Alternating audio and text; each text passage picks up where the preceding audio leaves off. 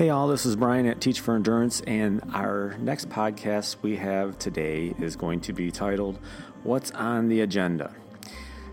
So we're going to go back a little bit in my classroom, and uh, I'm going to give you a little memory here. You know, I love teaching my teenage students the sci-fi novel Ender's Game.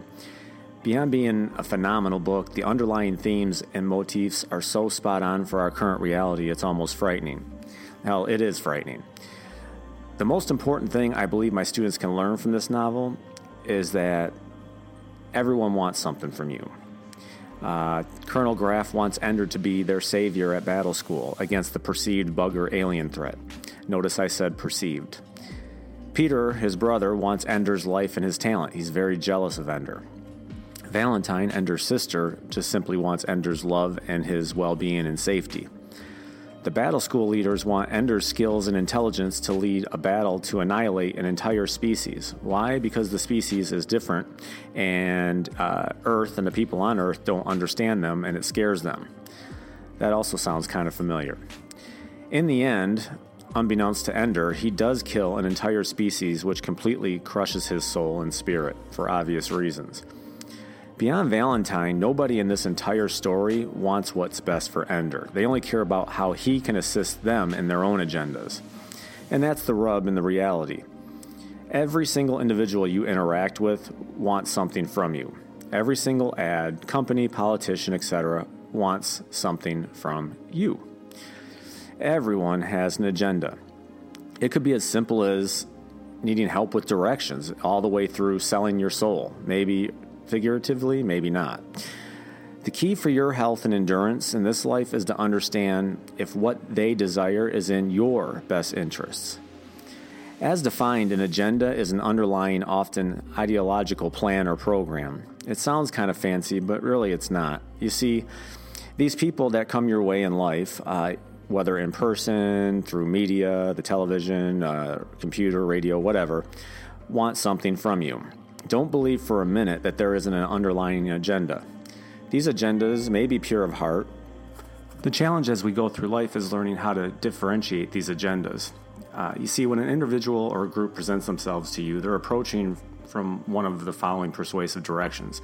The first one is ethos. Uh, during this, the speaker or group uh, are using ethics. Uh, they are promoting that they have the best intentions at heart. Uh, and what they're providing you or, or giving you guidance on is ethical. The next approach would be pathos. This is where the speaker is using emotional influence, uh, and the main goal would be obviously to persuade whoever they're talking to to come along with them for the ride.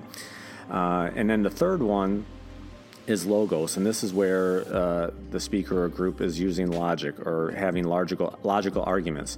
Uh, they want to present arguments or information which appear to be sound and good advice. Do they want your love, your vote, your money, your best efforts, your honest opinion? Uh, these questions could go on for a long, long time. However, you and only you will be able to answer these questions. It will take some deep reflection on your part as to what's important to you, uh, what you believe in, what your heart's telling you, et cetera.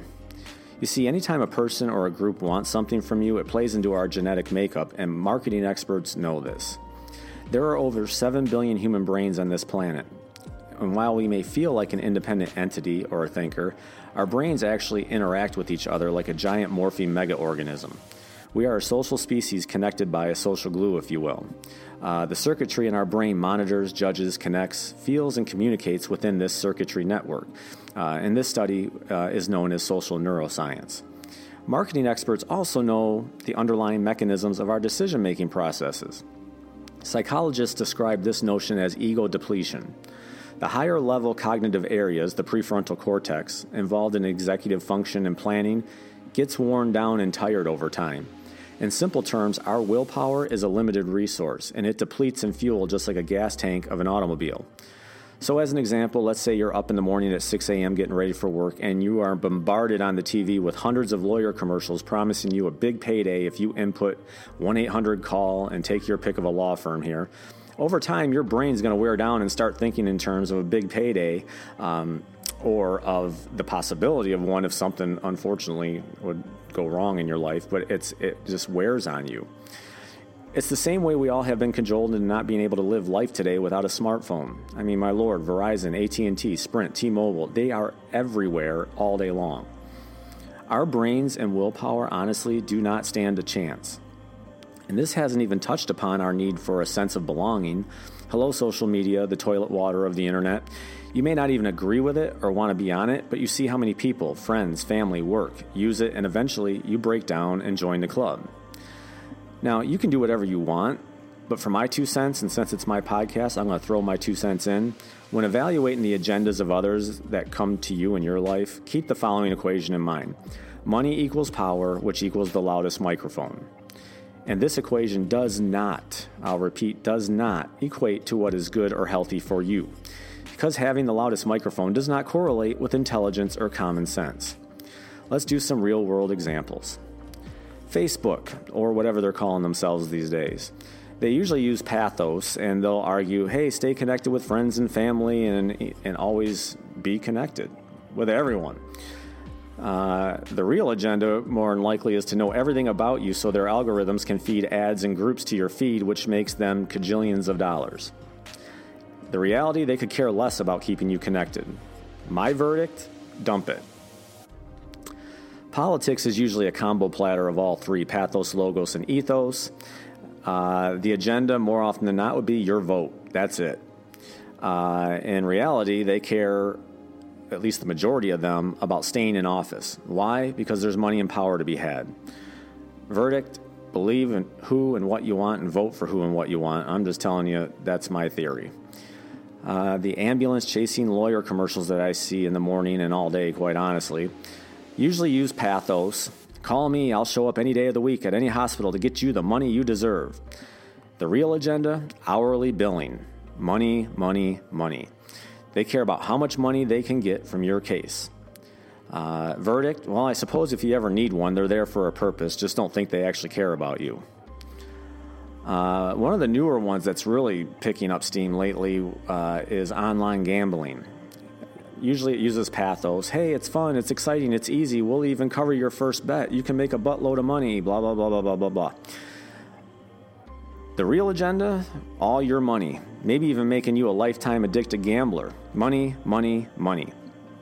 The real reality is they care about keeping you playing because playing costs money and money makes the investors rich.